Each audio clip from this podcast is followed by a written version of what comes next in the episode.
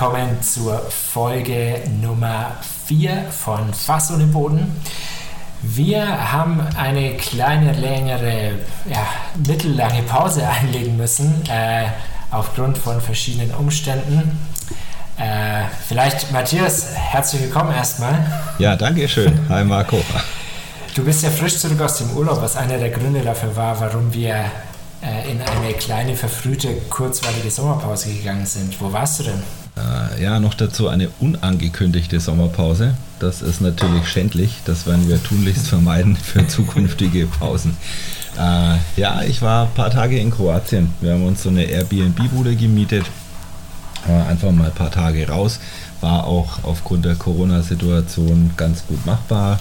Wir waren in dem Airbnb äh, Domizil weitgehend für uns, sind also nicht groß mit anderen in Kontakt gekommen. War super. Also wir waren am Meer, wir haben gut gegessen, zumindest gelegentlich. Und also es macht echt enorm was aus, wenn man mal ein paar Tage einfach was anderes sieht, als immer nur die eigene Budendecke, die einem Tag für Tag fast auf den Kopf zu fallen droht. nee, das kann ich verstehen.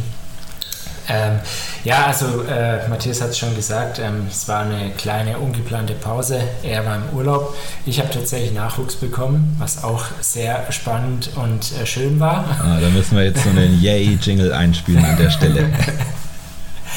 nee, äh, ist auf jeden Fall eine interessante Zeit. Äh, aber nichtsdestotrotz ähm, nehmen wir uns natürlich für euch auch weiterhin die Zeit, äh, um hier regelmäßig auf Sendung zu gehen. Die ganzen anderen ziehen sich jetzt alle in die, ja, in die Sommerpause zurück. Wir senden weitestgehend äh, durch und äh, bleiben für euch am Ball, am Puls der Zeit, wie man so schön sagt. Wir müssen vielleicht noch äh, hinzufügen, wir haben letztes Mal äh, auch wieder schändlich versäumt, auf unsere Kontaktmöglichkeit hinzuweisen. Wir haben ja inzwischen eine schöne Mailadresse, unter der wir erreichbar sind, unter der wir uns über Feedback und Kommentare freuen oder auch Anregungen, Themenvorschläge. Äh, fasspost at gmail.com. Und äh, ich möchte noch auf eine einmalige Gelegenheit hinweisen, die ist tatsächlich einmalig, weil es besteht nach wie vor die Möglichkeit, uns die allererste E-Mail zu schicken. Wir haben nämlich noch nie eine bekommen. Äh, also äh, fühlt euch hiermit aufgefordert und ermuntert. Äh, einen Preis können wir leider keinen ausloben, aber ich glaube, die Ehre, die allererste E-Mail geschickt zu haben, ist natürlich Lohn genug und sollte Ansporn genug sein. Schickt uns einfach irgendwas, euer Lieblings-Emoji, Bild von der Katze oder auch was Konstruktives. Wir freuen uns. Also immer zu auf fasspost at gmail.com. Wir freuen uns drauf. Na gut, Marco, gibt es auch was zu bereden oder machen wir hier nur Werbung und entschuldigen uns für unsere verspätete neue Episode? Naja, ich sag mal so, wir hatten natürlich jetzt einiges aufzuholen hier, ähm, aber es gibt natürlich auch einiges zu bereden. wir haben im Vorfeld ein bisschen recherchiert, äh, wie es halt immer so ist. Äh, letzten äh, Mittwochnacht habe ich mich mal rangemacht, habe hier ein bisschen was aufgesetzt. Und äh, dabei sind, glaube ich, zwei ganz äh, coole Themen rausgeputzelt. Du hast noch das Ganze mit einem dritten Thema ergänzt. Ähm, ich würde sagen, lass uns einfach in die Rubriken einsteigen. Ja, nicht zu fassen, dass wir drei Rubriken haben. Und was für ein Wortspiel, was für ein Zufall, dass die erste davon auch gleich nicht zu fassen heißt.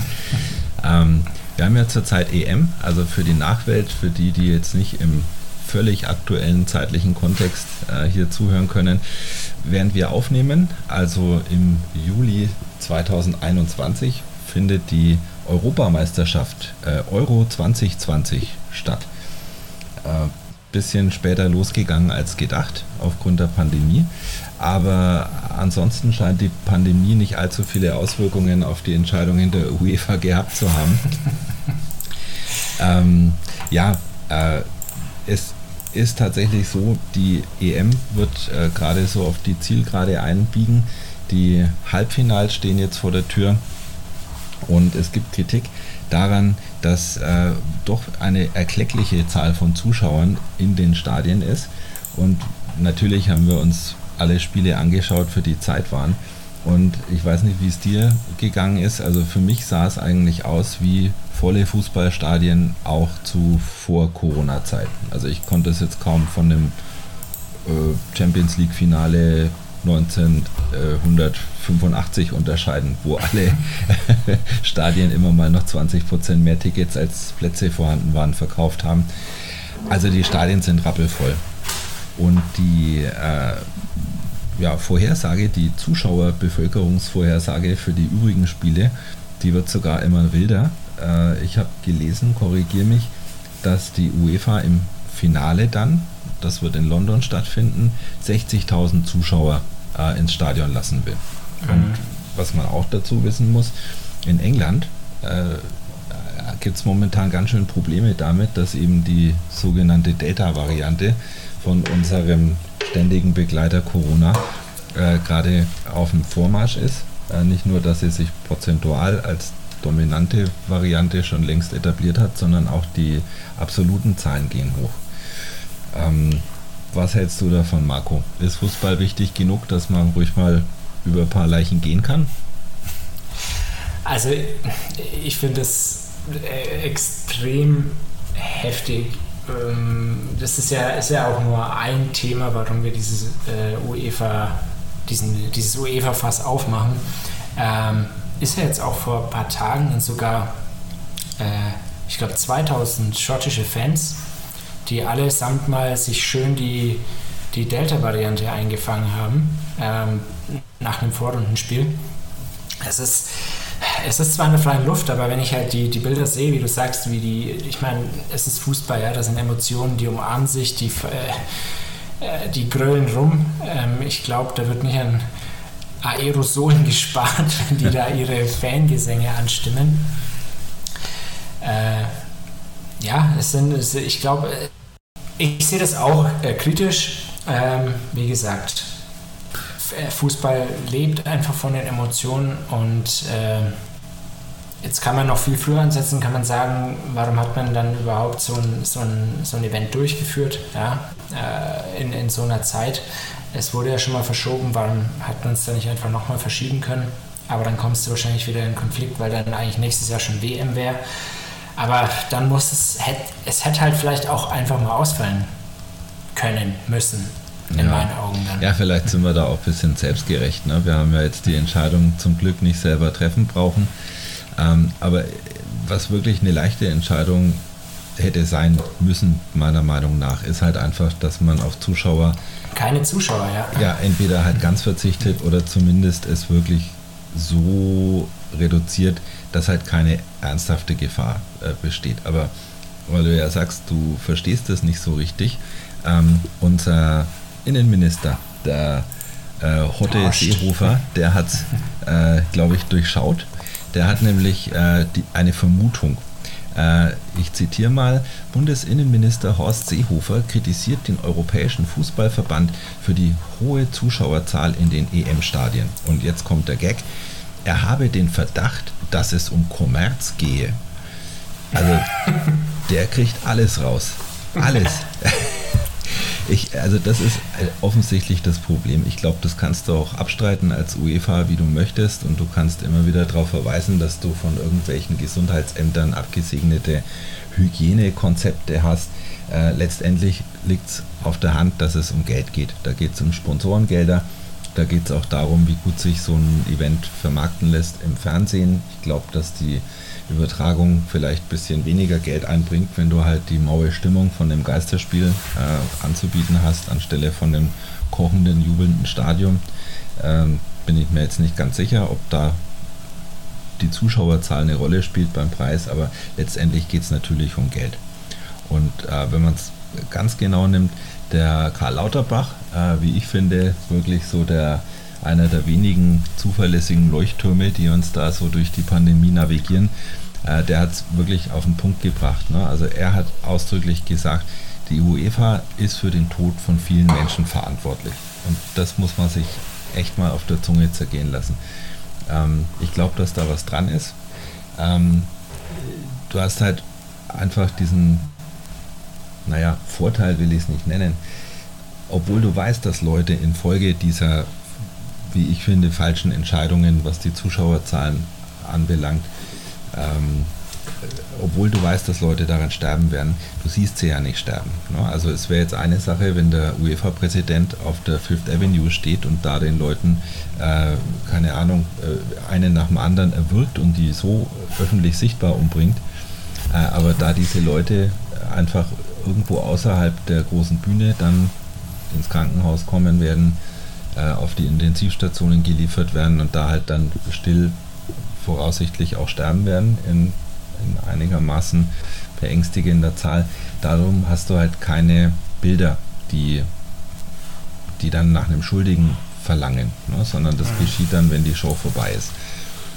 Aber letztlich, glaube ich, kann man so sagen, ähm, dass da Menschenleben aufs Spiel gesetzt werden und auch wirklich Tote in Kauf genommen werden, das ist ein Unding. Also aber, aber glaubst du wirklich, dass der, dass, der, dass der Ticketverkauf so einen enormen Anteil an dem an den Umsätzen oder an Kommerz? Also klar, da bricht eine Stütze weg, ja, aber ist das so exorbitant? Also die UEFA ist sich ja für nichts zu schade, ne? Die, die, die stopft sie ja, äh, also dass die Euro ja, ähm, also die Europameisterschaft. Und die zwei Hauptsponsoren, die jedes Mal im Fernsehen über die Bildfläche laufen, bevor ein Spiel losgeht, sind Alipay und Qatar Airline. Also. ja, und TikTok. ja. Also. Ich will jetzt nicht äh, äh, hier irgendwie patriotisch äh, klingen, aber irgendwie, da kann ich doch dann auch irgendwie mal europäische Firmen hernehmen, die dann dafür, die da irgendwie Werbung machen. Ja. Also, Wobei, da geht es wahrscheinlich auch. Äh, Den höchstbietenden. Also Qatar Airline, die stinken doch wahrscheinlich vor Geld halt. Und genauso dieses Alipay, was China äh, ist doch. Ja. ja. Ja, aber der, der Seehofer, der ist da echt einer ganz großen Sache auf der Spur. Ja. Ne? Da, da könnte es ja ganz am Ende echt ums Geld gehen. Ne? Und dass es eigentlich egal ist. Also ich glaube auch außerhalb von Europa wird die äh, EM schon äh, gern geguckt. Ne? Also gerade die Südamerikaner, auch die Asiaten, die sind ja äh, fasziniert vom europäischen Fußball. Der ist ja auch wirklich State of the Art weltweit. Aber ähm, ja, mir ist es ehrlich gesagt egal, was da für Bandenwerbung klebt, ob das jetzt für was Europäisches oder was nicht Europäisches ist, das ist mir egal. Aber ich denke, der Punkt ist ganz gut, ne? Ähm, wenn jetzt der einzige finanzielle Impact nur die Ticketpreise sind von den Leuten, die du halt mehr oder weniger reinlässt, ne? Bei den Summen, die da bewegt werden, spielt es da echt eine Rolle, ob du jetzt 60.000 Zuschauer drin hast oder vielleicht nur 10.000? Also bist du auf die Ticketkohle von den 50.000 mehr oder weniger wirklich angewiesen? Oder? Das ist eben der Punkt, den ich machen wollte, ja. Hm. Und ähm, ohne dass ich jetzt irgendwie Leuten das Privileg ähm, absprechen möchte, ein Fußballspiel zu sehen, ja, aber wenn es denen dann um das Geld geht, dann und äh, nur eine gewisse Anzahl X im Stadion erlaubt sind, da muss ich halt vielleicht das Ticket einfach teurer machen. Klar, irgendwie schließt du dann Leute aus, ja, aber wenn es der UEFA aufs Geld ankommt, müssen sie die Tickets halt teurer machen, wenn weniger Leute rein dürfen. Das ist. Also ich kann mir vorstellen, äh, vielleicht waren wir auch einfach zu optimistisch, ne? weil der Ticketverkauf, das findet ja nicht an der Abendkasse statt, ne? sondern ja. so Tickets gerade für Turniere wie die EM, die werden ja Monate im Vorhinein äh, ausgelost und dann verkauft. Und dann musste man wahrscheinlich Annahmen drüber treffen, wie viele Leute kann man denn safe mit Airquotes äh, ins Stadion kriegen. Äh, und diese Anzahl Tickets hat man halt dann auch verkauft. Wenn du jetzt 60.000 Leute hast, die ein Finalticket haben, ähm, willst du dann derjenige sein, der die Leute durchtelefoniert und sagt, hör mal zu, äh, du hast hier zwar Finaltickets, aber wir wollen jetzt irgendwie nur die Hälfte reinlassen oder nur jeden Zehnten, äh, wird es dir was ausmachen, dein Ticket zurückzugeben? Also den Job macht auch keiner. Aber den Leuten würde ich doch gar nicht die Wahl lassen halt. Dann würde ich halt sagen, alle Ticketnummern, äh, die, diese, diese Tickets haben ja wahrscheinlich irgendwie einen Barcode oder so äh, mit, einer, mit einer Nummer. Und dann würde ich sagen, Nummer 1000 bis äh, Endung 1000 bis Endung 5000 sorry. Ja. Ja, ich kann mir auch vorstellen, dass man da Verständnis dafür erntet. Ne? Ich denke, die größte Sorge, die man sich da machen müsste, wenn man wirklich verkaufte Tickets widerruft, wäre halt dann ein Shitstorm. Aber ganz ehrlich, wenn ich jetzt mal auf so eine äh, Balkenwaage links einen Shitstorm und rechts halt einfach ein paar hundert Tote liegt, dann nehme ich halt auch den Shitstorm lieber in Kauf als, äh, als Leichenberge. Ja, vor allem bei diesen, also jetzt mal Wembley 60.000 Leute, ja, ähm, das ist ja alles unter dem Schleier von, von Fußball, ja. Jetzt stell dir mal vor, ich bin in einem Krankenhaus und jemand sagt zu mir, äh, ja, hier hast du ein Ticket, ähm, gehst in die Quarantäneabteilung hier rein halt. Äh, da, da, äh, da sage ich doch auch nicht, ja, da gehe ich jetzt rein halt. Äh, da bin ich doch froh, wenn mir jemand sagt, hey, du musst da vorsichtig sein und wir machen das lieber nicht und wir schicken euch da nicht rein halt. Ja. Klar ist es in der freien Luft wieder, aber ey, 60.000 Leute auf den Tribünen, die sich Arm in Arm liegen und angrüllen, da hilft mir auch die freie Luft nichts, halt, wenn es da eine hat. Ja, also die hilft dir tatsächlich nichts. Wir, also wir sind ja jetzt nun beide keine Virologen oder Epidemiologen, aber ein bisschen was wissen wir ja schon über den Virus inzwischen und problematisch sind halt Aerosole. Aerosole entstehen am allerliebsten, wenn du schreist, wenn du singst oder wenn du jemanden halt direkt ins Gesicht atmest. Und was machen Leute ausschließlich im Stadion? Die schreien, die singen und hängen sich bei jeder Gelegenheit in den Armen und grölen sich dann ins Ohr. Also das ist, ich glaube, könnte sich der Virus eine äh, Feier wünschen, die nur zu seinen äh, zu seinen Ehren abgehalten wird, dann wird sich so ein Virus wahrscheinlich exakt so eine Veranstaltung wünschen. Und man sagt ja auch, ähm, der Einzige, der bei jeder Paarung äh, bei der EM ganz sicher weiterkommt, ist die Delta-Variante. Das ist äh, das der einzige ausgemachte Sieger. Ja, und ich glaube, also äh, nicht, dass wir jetzt an der UEFA nicht genügend zu kritisieren hätten. Eine Thematik gibt es auch noch, die sparen wir uns jetzt aber, glaube ich, in dem Rahmen. Ähm, es gab ja noch mehr. Äh, zu beklagen über die Entscheidungen der UEFA. Da ging es um die äh, regenbogenfarbene Beleuchtung vom äh, Münchner Stadion äh, bei einem der deutschen Spiele gegen Ungarn. Ähm, äh, wenn du mich ganz ehrlich vorher gefragt hättest, soll das Stadion jetzt hier in Regenbogenfarben beleuchtet werden oder nicht, da wäre es mir ehrlich gesagt egal gewesen. Ähm, da hatte ich da keine Meinung. Aber aufgrund dann dieser, wie soll ich sagen, Störrigkeit ist das ein Wort? Also die UEFA war da sehr störrisch und hat sich dann eben fadenscheinig hinter seiner politischen Neutralität äh, versteckt und gesagt, nö, nö, nö, nö, hier, ähm, also Regenbogenfarben, das wäre ja ein politisches Statement, das können wir leider aufgrund irgendwelcher Statuten nicht erlauben.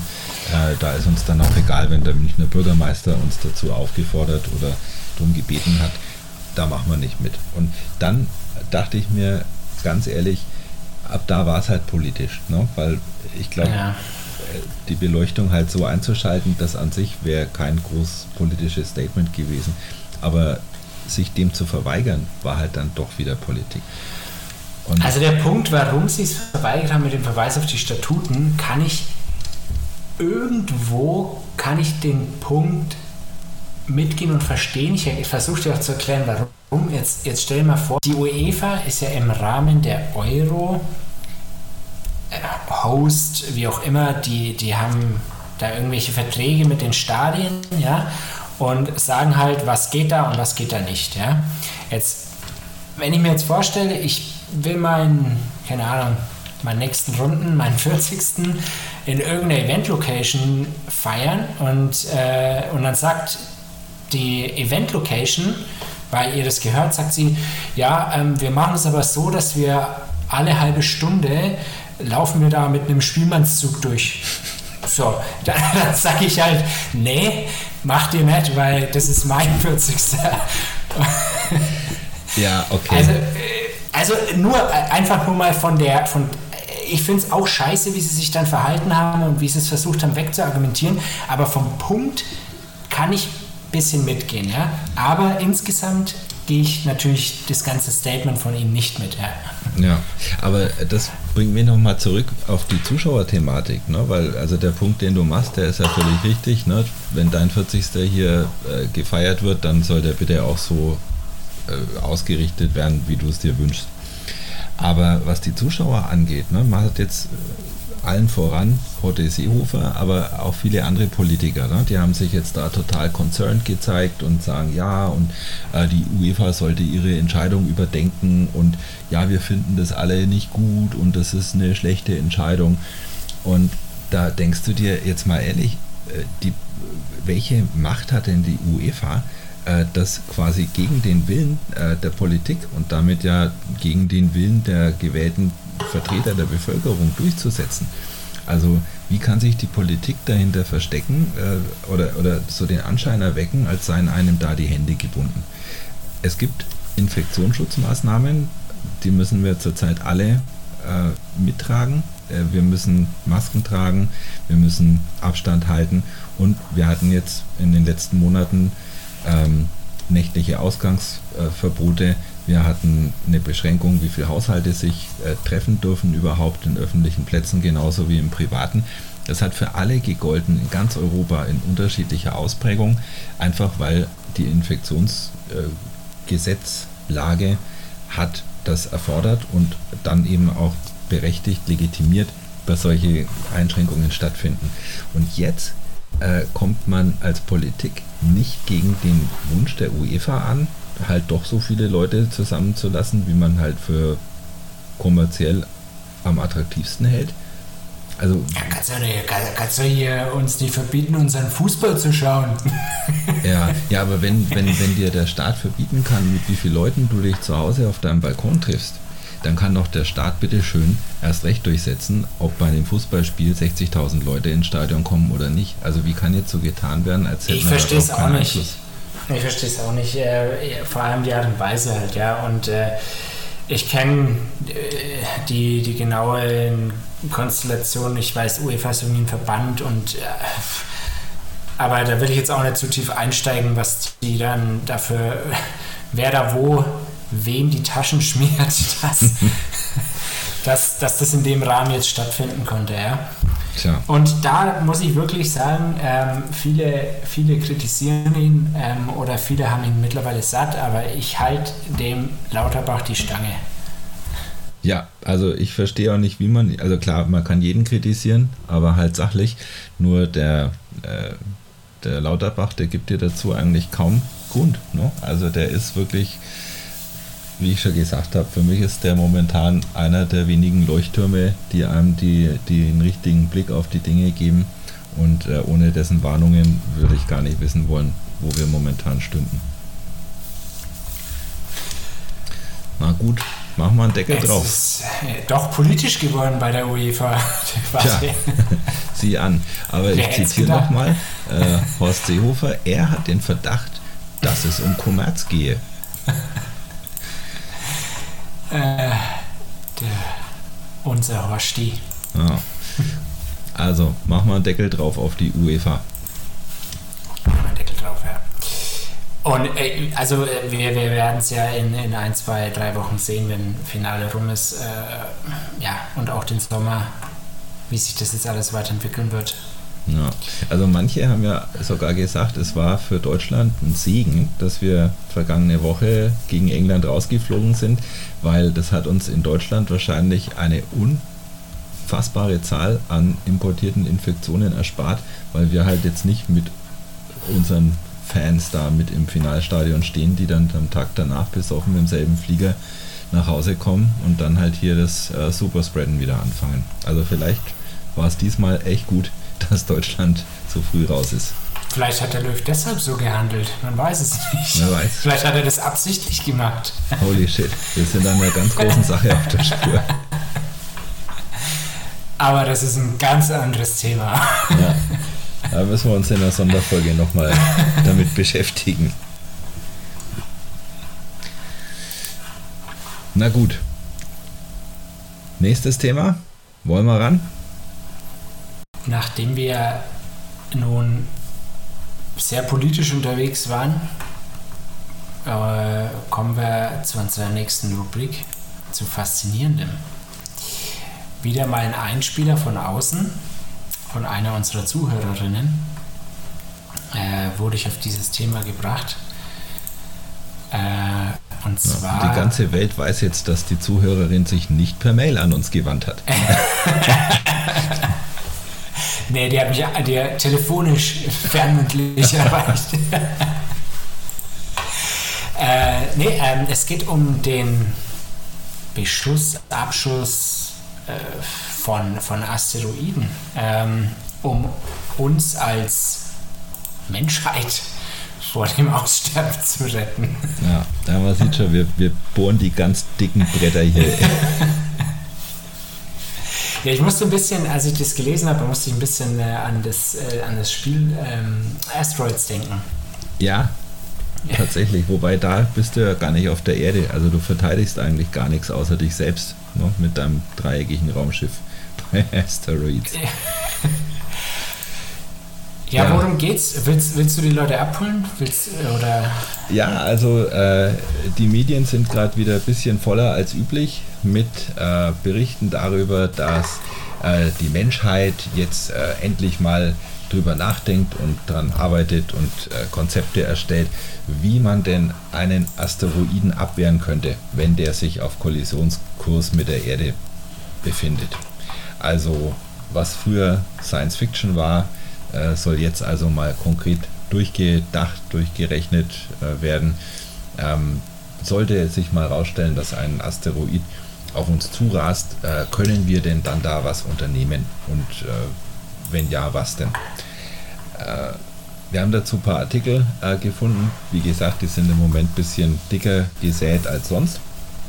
Und ich glaube, das liegt auch daran, dass wir zurzeit auch wieder einen Asteroiden in der Gegend haben, der für Schlagzeilen gesorgt hat. Ich glaube, Apophis heißt er. Der ist äh, also ein, eins von diesen sogenannten äh, Near Earth Objects, also einer von den bekannten Asteroiden, die halt die Erde so zyklisch umkreisen und dementsprechend halt auch zyklisch der Erde immer mal nahe kommen. Und was halt da klassisch immer der Fall ist, wenn so ein Asteroid mal wieder in der Gegend ist, dann kommen äh, Schlagzeilen immer sehr äh, handy, wo dann gefragt wird, äh, wird dieser Asteroid jetzt die Erde vernichten? Fragezeichen. Äh, ist das das Ende der Menschheit? Fragezeichen. Äh, War es das jetzt? Äh, oder was machen wir, wenn uns der jetzt trifft? Solche Schlagzeilen gibt es halt immer wieder mal und ich glaube auch äh, direkt äh, proportional dazu kommen dann auch die Schlagzeilen gleich mit. Äh, was könnte man denn machen, wenn wirklich mal einer auf Kollisionskurs ist? Und ja, man könnte inzwischen was machen. Äh, zumindest kann man sich was überlegen. Wir sind, glaube ich, die erste Spezies, die die äh, Erde bisher bevölkert hat. Also anders als die Dinosaurier vor 66 Millionen Jahren, die konnten nichts machen, für die kam es völlig überraschend.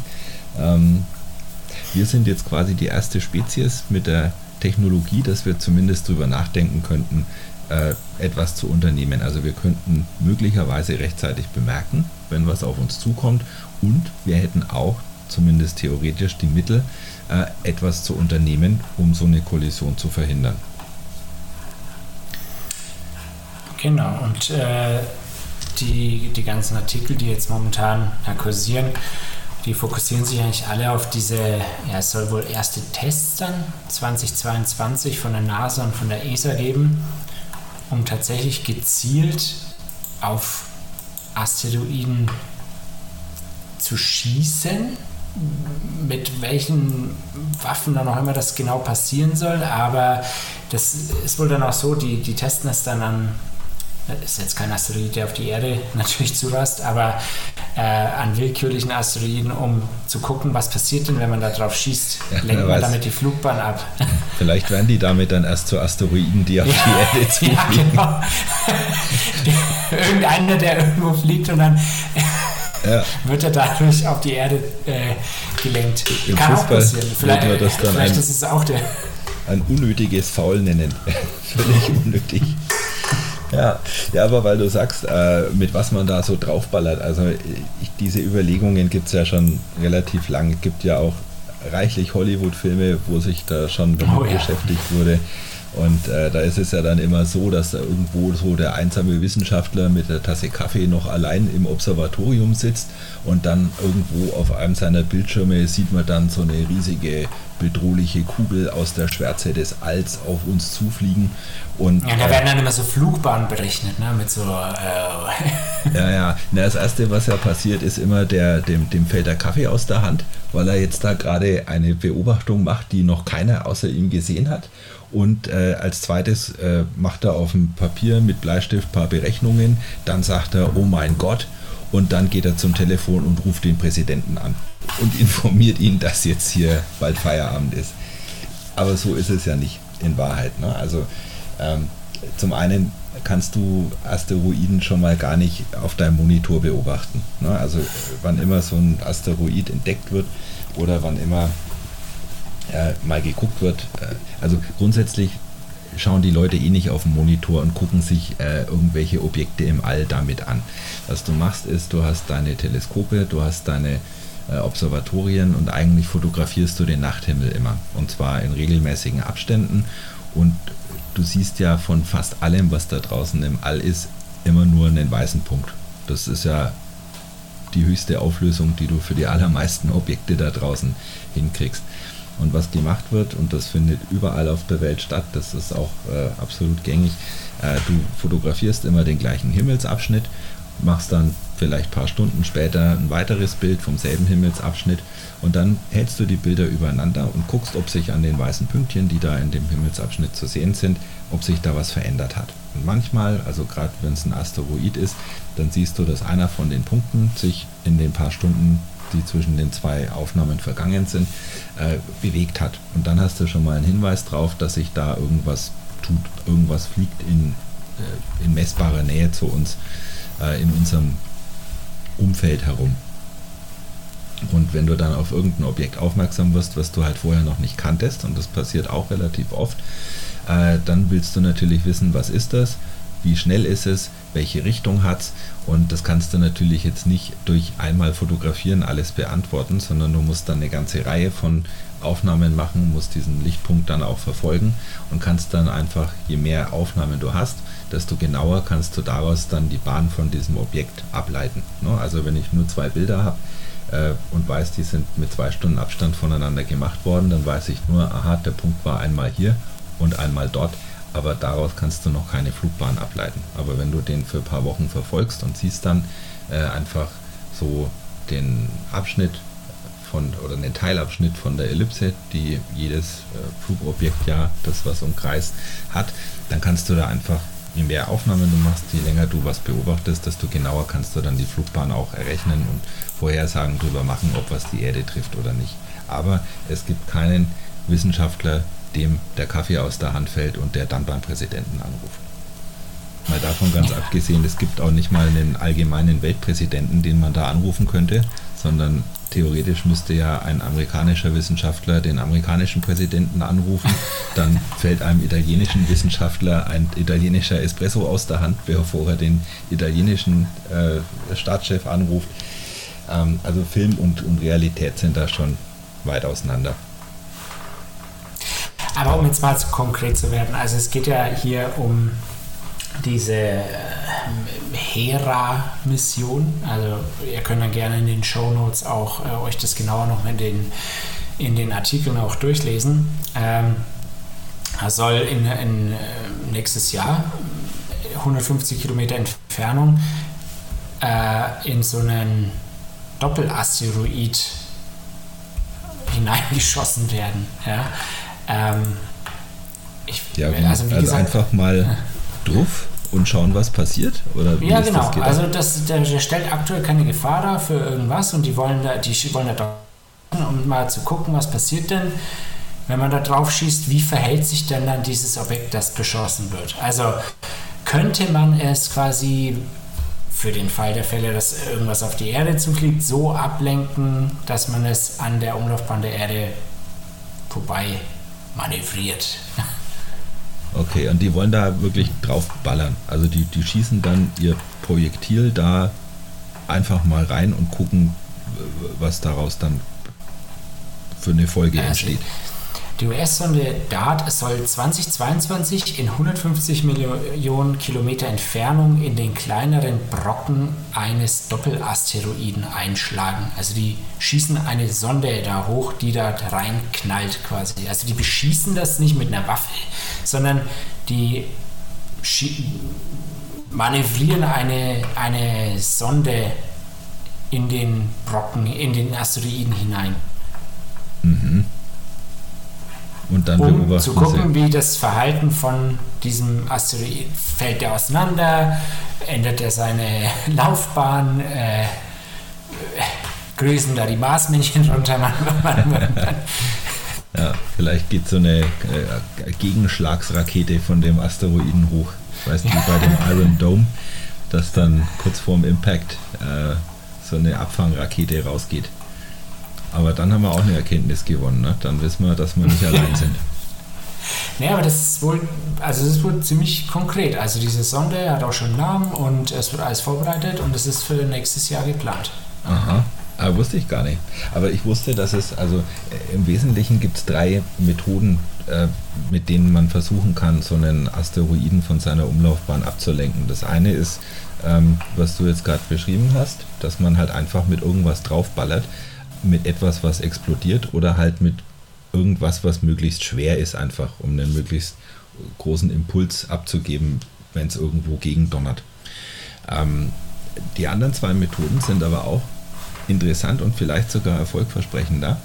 Ähm, die eine Methode ist, dass du versuchst, mit irgendetwas, was einen Motor hat, auf dem Asteroiden zu landen. Dass du versuchst, dieses fliegende Objekt zu verfolgen, um dann sicher drauf zu landen und dich dann quasi dran festzusaugen und dann deinen Motor anzuwerfen und den Schub, den dein Motor eben leistet, dazu verwendest, äh, das Ding quasi von seiner Flugbahn so ganz langsam wegzudrücken.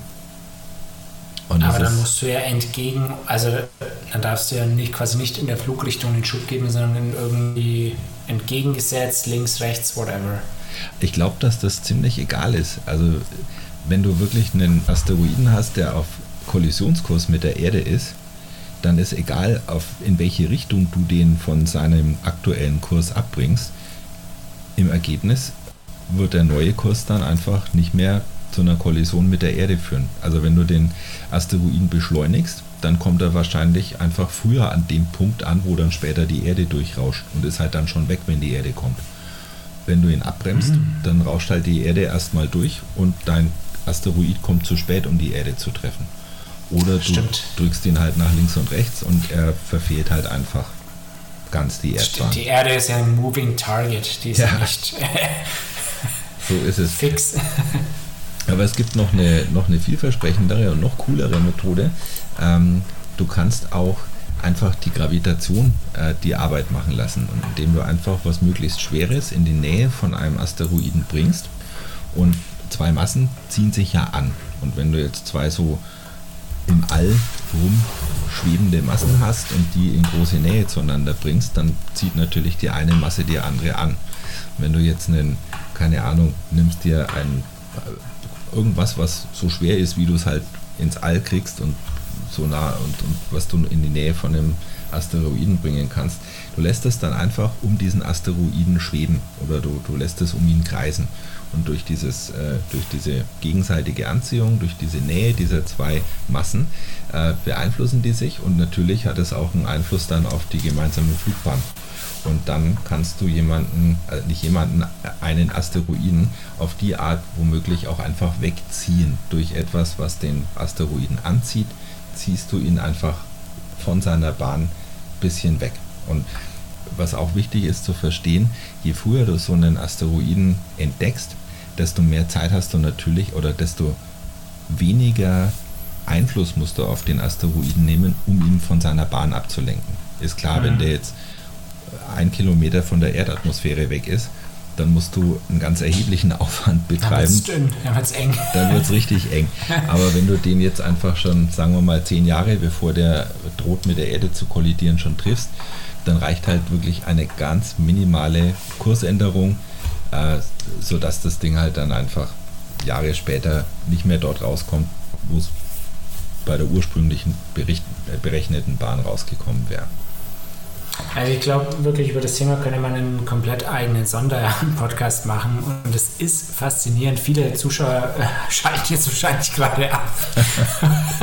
Aber ich finde es wirklich, äh, ich finde es richtig faszinierend, die, die, wie das alles zusammenspielt und äh, kann ich mich wirklich lange damit beschäftigen. Ähm, und wie gesagt, es gibt, äh, gibt hier auch äh, Podcasts, die sich nur diesen Themen widmen. Ja, da können wir doch mal einen empfehlen, oder? Also es gibt einen, der ist wirklich. Ich glaube, sowas nennt sich in der Podcast-Community Plugging wir pluggen einen anderen Podcast. Nein, aber den kann ich wirklich äh, aus völliger Überzeugung äh, empfehlen und jedem ans Herz legen. Ist einer meiner Lieblingspodcasts äh, von Florian Freistetter, äh, seine Sternengeschichten. Also ich kann mir, ich möchte mir keine Welt vorstellen, in der nicht sowieso jeder diesen Podcast schon kennt. Aber sollten wir da draußen irgendeine Seele erreichen, die äh, die Sternengeschichten von Florian Freistetter noch nicht kennt, dann äh, hört euch den bitte unbedingt an. Äh, eine seiner jüngsten Episoden, jetzt die Folge 448, die widmet sich auch dem Asteroiden Apophis und da erzählt er wirklich viel besser, als wir zwei das je könnten, in seiner unnachahmlichen, geschichtserzählbegabten Art äh, von diesem Asteroiden und äh, alle anderen 447 Episoden sind auch dringend äh, äh, hörenswert. Also den müsst ihr euch mal reinziehen. Vielen Dank. Für diesen, wie hast du es genannt, Plugin? Äh, nein, ein Plug, ich weiß gar nicht, kein Plugin, sondern man pluggt einen anderen Podcast. Also zumindest verstehe ich so. Ich höre gerne auch andere Leute Podcasts und die pluggen sich immer gegenseitig. Man, man stöpselt aneinander an äh, und empfiehlt sich ich glaube, manchmal ist das aus, äh, wie der Hotte Seehofer sagen würde, aus kommerziellem Interesse. Aber nachdem wir ja hier eh kein Pfennig Geld verdienen, keine Werbung machen und auch sonst nicht mal ein Spendenkonto besitzen, äh, kann man uns wahrscheinlich eine Überkommerzialisierung nicht vorwerfen. Na gut. Gut, dann Florian, machst du weiter? Florian macht äh, nicht weiter. Florian hört uns wahrscheinlich noch nicht. Aber vielleicht schicken wir ihm dann irgendwann mal, wenn wir dicke Kumpels sind, äh, einen Link zu unserer Episode, wo wir ihn das erste Mal gelobt haben. Äh, gut, also die Erde haben wir gerettet. Ich glaube, vor Asteroiden sind wir jetzt erstmal safe. Alle Hörer wissen auch, was zu tun ist und wie es geht. Können wir uns wieder den irdischen Themen widmen. Ja, und äh, einem Thema, das uns äh, in der Pilotfolge schon mal verfolgt hat und sich irgendwie durchzieht. Aber auch obvious ist, ich meine, dieses Jahr ist Bundestagswahl. Äh, aber heute haben wir ein ganz konkretes Thema zur Bundestagswahl. Und zwar zur K-Kandidatin der Grünen, die, die ACAB, die Annalena. Ähm, ja, also ich finde es wirklich, ich finde es gut, dass du das Thema aufmachst, weil ich glaube, die, ähm, die wird hier gerade ziemlich hart, unberechtigterweise durch den Kakao gezogen. Ja. ich, ich kann dir auch gar nicht genau sagen, warum. Vielleicht, weil die Grünen selber so hohe Moralansprüche immer irgendwie setzen und immer hier auf gut Mensch oder Gutbürgertum tun? Oder also was sagen wir vielleicht mal ganz ja. kurz, äh, worum es geht. Ne? Also wir haben äh, ja so den beginnenden Bundestagswahlkampf gerade. Die äh, Annalena Baerbock ist die Kanzlerkandidatin der Grünen. Und äh, jetzt gerade so in den letzten Wochen, seit die Kanzlerkandidatur bekannt gegeben worden ist, äh, kommen doch hier und da immer mal Meldungen, die anscheinend nicht gerade äh, wie soll man sagen, förderlich sind für die Annalena. Also sind da so Gerüchte aufgekommen äh, oder wie soll man sagen, Gerüchte sind es ja nicht. Also wir haben da mal drei Beispiele aufgeschrieben. Ne? Wir haben einmal den Fall, das ist ein bisschen skandalisiert worden, gerade von den politischen Gegnern, äh, dass äh, Nebeneinkünfte da nicht korrekt angemeldet worden sind beim, weiß gar nicht, Bundestagspräsidenten oder wo muss ja. man anmelden. Ähm, da hat man halt schon versucht, da so einen Skandal draus zu machen. Ne? So das Bild zu malen, hier, die stopft sich da die Taschen voll und will das aber geheim halten und jetzt kurz bevor es die Bildzeitung sowieso veröffentlicht hätte, hat sie noch versucht, den Kopf aus der Schlinge zu ziehen, indem sie selber schnell noch äh, angemeldet hat. Na, dann äh, gab es die Sache mit dem Lebenslauf, äh, der war auch äh, viel in den Medien. Die äh, Annalena Baerbock hat einen Lebenslauf von sich, wie viele Politiker auch auf der Website stehen. Und äh, jetzt nach ihrer äh, Bekanntgabe der Kandidatur hat man sich den ganz genau angeschaut und da Unstimmigkeiten gefunden. Also Unstimmigkeiten jetzt nicht im Sinne von, da waren Lügen drin, aber man kann schon sagen, da waren ein paar Sachen ein bisschen aufgehübscht. Ähm, die hätte man so oder so schreiben können und äh, in der ursprünglichen Version, äh, in der der Lebenslauf da zu finden war, da waren schon ein paar Sachen äh, hübscher dargestellt, als sie in Wahrheit vielleicht hätten dargestellt werden sollen. Und jetzt, ähm, zuletzt, äh, gab es äh, einen Plagiatsvorwurf. Also eins der Bücher, die äh, die äh, Frau Baerbock da geschrieben hat, da sollen Plagiate drin vorgekommen sein, nicht ausreichend gekennzeichnete Zitate mit äh, geistigem Eigentum anderer und so, man hat es versucht in die Ecke zu stellen, in der ja der, äh, aus der die Franziska Giffey nie wieder so ja. rausgekommen ist, nachdem sie ihr, ihre Doktorarbeit jetzt auch aberkannt haben. Ähm, ja, also das ist so vielleicht mal die, die Gesamtgeländelage. Und die Frage ist halt jetzt, äh, kommt jetzt einfach mehr und mehr ans Licht, jetzt wo unsere äh, investigativ-journalistische äh, Elite sich mal mit der äh, Kandidatin befasst, holen die jetzt einfach ans Licht, was da schon lange unter der Oberfläche geblubbert und gegärt hat und äh, zeigen endlich mal das wahre Gesicht. Oder, und das ist jetzt die Frage, äh, wird da versucht, einfach jemanden gezielt zu diskreditieren? Also ich kann da nur sagen, definitiv aus meiner Sicht zweiteres, ja, weil ähm, die ganzen Punkte, die du anführst, okay, das ist alles nicht so cool, ja, aber für mich hat es nichts mit ihrer Befähigung zu tun, irgendwie ähm, als Kanzlerkandidatin der Grünen hier ähm, für, ja, in, in, den Wahlkampf zu ziehen. Und was hinzukommt aus meiner Sicht ist, du hörst halt nur diese Themen, also es wird nur über sie da auch berichtet, ja. Ähm, wenn man sich einfach, man braucht gar nicht so weit in die Vergangenheit zurückgehen, ja, aber der Olaf Scholz ja, ähm, in dem ganzen Wirecard-Thema, ähm, das ist, da hast du nichts mehr gehört. Auf, das wurde, da gab es dann, das wurde totgeschwiegen, da kam dann gar nichts mehr halt. Und also da wird schon ganz gezielt auf, auf die arme Frau hier eingeschossen, ja, und das äh, ich finde es auch, diese Entwicklung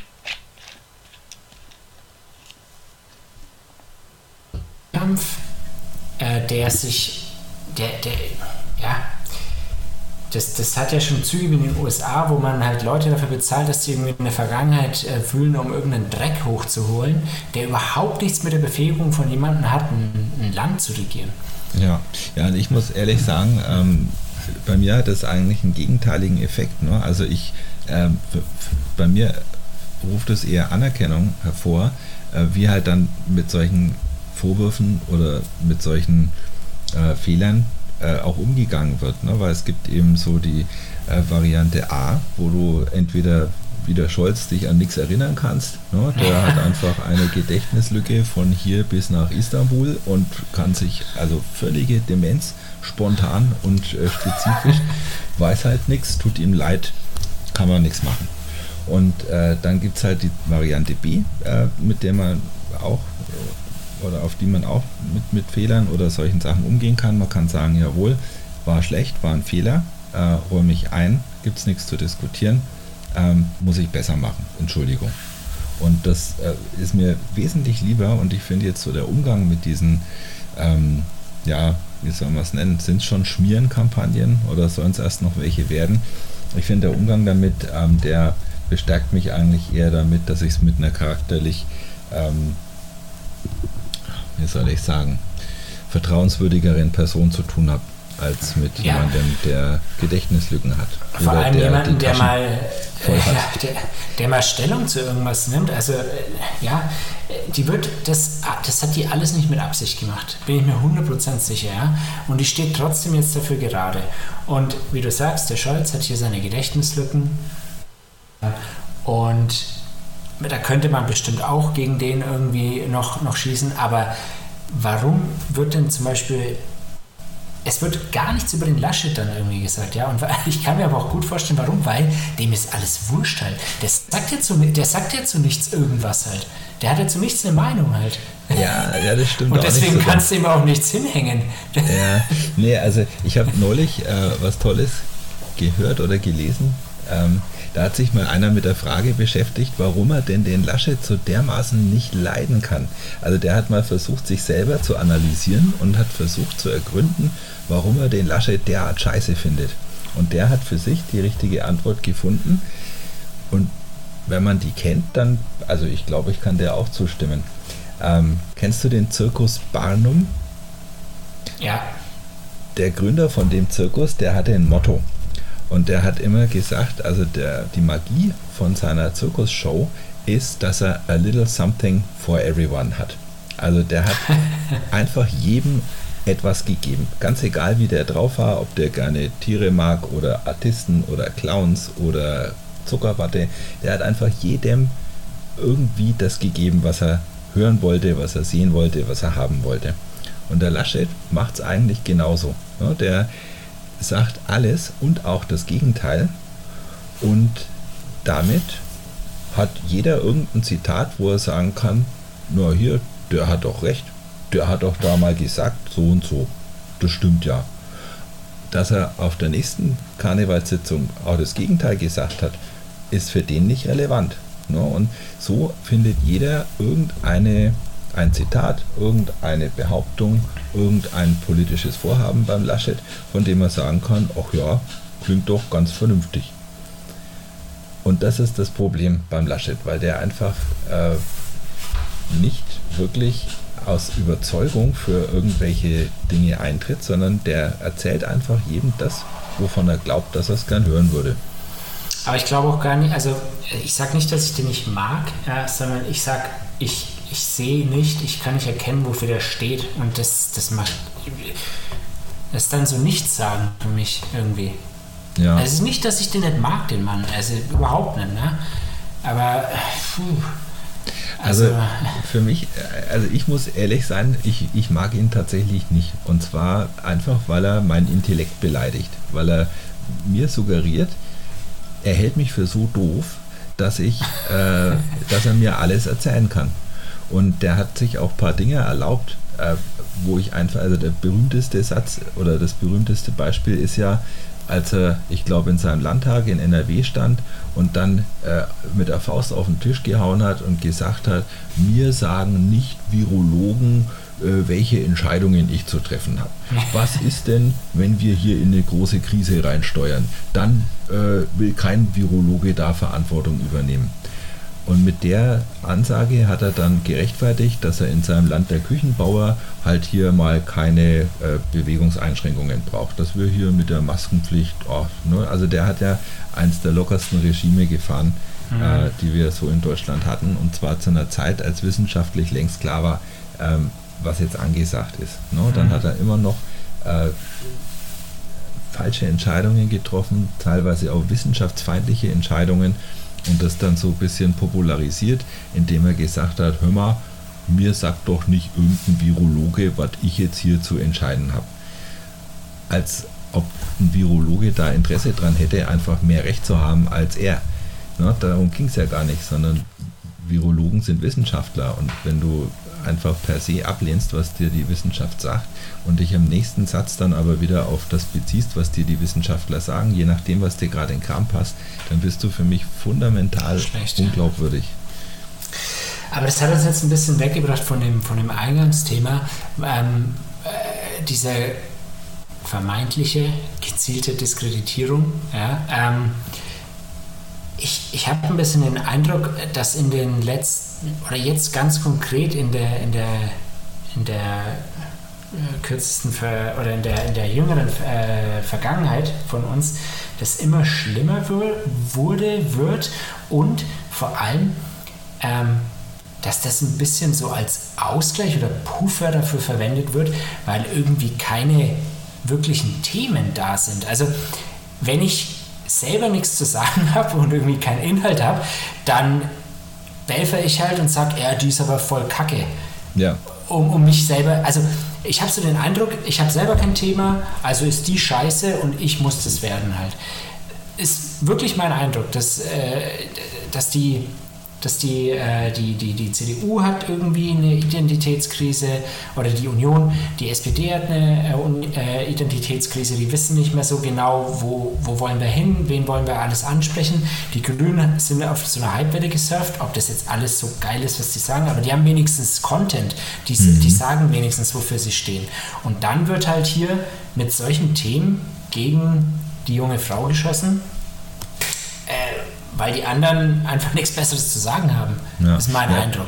Das ist nicht nur das, also das, ich gebe dir völlig recht. Ne? Es hat jetzt bis vor einer Woche oder so gedauert, bis die, bis die Union mal ein Wahlprogramm vorgestellt hat, was sie dann aber unbedingt auch gerne als Regierungsprogramm verstanden äh, wissen wollten, ne? damit hier gleich mal klar ist, dass, äh, dass die Wahl auch gewonnen wird damit. Also das Regierungsprogramm, ich habe es mir jetzt noch nicht, Entschuldigung, das Wahlprogramm, jetzt bin ich selber schon drauf reingefallen.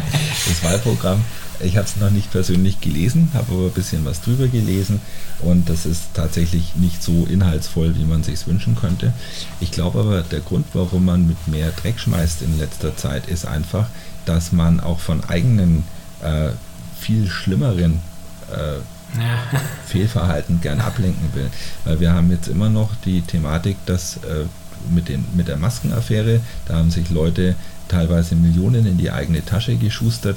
Wir haben äh, die Problematik mit den Tests, ne, dass dann ein bestimmtes Klientel bedient worden ist, indem er gesagt hat, hier, ihr könnt einfach pauschal Tests abrechnen, ihr müsst uns nur zeigen, wie viele Schnelltests ihr gekauft habt ja. und dann könnt ihr die alle abrechnen. Ähm, also da ist Klientelpolitik gemacht worden, die ist eigentlich skandalös. Ähm, Politiker haben sich auch persönlich bereichert und haben dann auch also man muss es einfach so einschätzen, glaube ich. Die, haben, die waren korrupt. Die haben einfach ihre Entscheidungen nach äh, Geldbeutelgröße äh, gemacht. Und das sind richtig dicke Vorwürfe. Und einfach um davon abzulenken, nimmt man jetzt äh, jeden Dreck, den man finden kann und wirft ihn halt erstmal. Und man weiß ja auch aus der Beobachtung, ähm, wenn du genug Dreck wirfst, egal ob der Dreck jetzt legitim ist oder nicht, ein bisschen was bleibt immer hängen. Mhm. Und nicht jeder liest alle Richtigstellungen und alle Hintergrundanalysen dann zu den Vorwürfen, sondern die Schlagzeile steht erstmal da und irgendwas vom Dreck bleibt immer hängen. Und ich glaube, das ist die eigentliche Motivation, ne? dass man jetzt gar nicht mit eigenen Themen punkten will, sondern vor allem ablenken von sich selber und den politischen Gegner diskreditieren. Naja. Ich, also um, um das Ganze irgendwie mal, mal, mal einzurahmen, ich, ich möchte also ich möchte nicht, dass in, hier in Deutschland also Wahlkampf so betrieben wird auf diese Art und Weise, weil was hilft es mir denn jetzt, ähm, das alles zu wissen, äh, wenn dann am Ende des Tages kein, kein äh, wo ich nicht sagen kann, wofür eine Partei dann eigentlich steht, wenn sie gewählt wird, aber weiß, dass äh, die Annalena in ihrem Buch halt irgendwie mal den Joschka Fischer zitiert hat, ohne das unten anzugeben. Dann sagt, oh, ja, dann äh, kann die natürlich äh, dem Putin nicht gegenübertreten. Äh, also, was ist denn das für eine Argumentationslinie? Kann ich nicht nachvollziehen. Und ich ja. möchte auch nicht, dass so Wahlkampf hier betrieben wird. Das ist, ich finde, es ist eine Unart. Die Menschen, die, ich meine, die verdienen alle gut genug da, ne? aber ähm, ich weiß gar nicht, ob ich das unbedingt möchte, so in der Öffentlichkeit jede Phrase, die du irgendwie von dir gibst, wird den ganzen Tag in den Medien rauf und runter zitiert, zitiert durchgezogen. Du wirst von oben bis unten durchgeleuchtet. Ja, die machen da Sehenstrip, die müssen Sehenstrip für die Öffentlichkeit machen. Ich weiß nicht, ob ich das will. Chapeau von den Leuten, die das immer noch machen. Äh, Und deswegen möchte ich auch nicht, dass so der Wahlkampf betrieben wird. Finde ich nicht gut. No. Ja, dein Wunsch in Gottes Ohr. Äh, ich sehe es genauso. Ob es dann so kommen wird, ich fürchte fast nein. Also ich glaube wirklich, das wird sich mehr und mehr in die politische Kultur so einschleichen, ne? dass es wichtiger ist, dass dein Gegner schlechter aussieht als du und gar nicht so, dass du selber glänzt, sondern dass einfach deine Gegner weniger glänzen als du selbst. Nein, also wir halten fest, wir möchten gerne, dass unsere Politiker äh, integre Menschen sind, dass sie eine äh, Politik verkörpern, die man nachvollziehen kann, die man äh, mögen kann, die glaubhaft ist und die auch zielführend ist. Und wir möchten nicht, dass es nur darum geht, den Gegner möglichst schlecht aussehen zu lassen. Ja, also kommt mal wieder ein bisschen zurück auf die Content-Ebene. Also das, das, das, hilft doch keinem. Ja. So, ähm, nach unserer kleinen Pause sind wir zurück jetzt. Jetzt sind wir bei 62 Minuten. Äh, ich sag vielen Dank, Matthias. Ähm, hast du noch abschließende Worte, irgendwelche Empfehlungen, irgendwas, was wir die nächsten Wochen auf dem Schirm haben müssen? Also ich will so sehr erzwingen, dass wir unsere erste Mail bekommen, dass ich noch einmal darauf hinweisen will, ihr könnt uns gerne schreiben, egal was, äh, unter fasspost.gmail.com. Ansonsten denke ich, spreche ich für beide. Wir geloben Besserung, wollen wieder regelmäßiger veröffentlichen, damit ihr euch auch auf uns verlassen und euch auf uns freuen könnt. Sonst habe ich nichts. Danke, Mann. Hat Spaß gemacht mal wieder. Vielen Dank dir, vielen Dank an die Hörerschaft äh, und dann vermutlich bis spätestens in zwei Wochen. Na genau. Mach's, Mach's gut. gut. Ciao.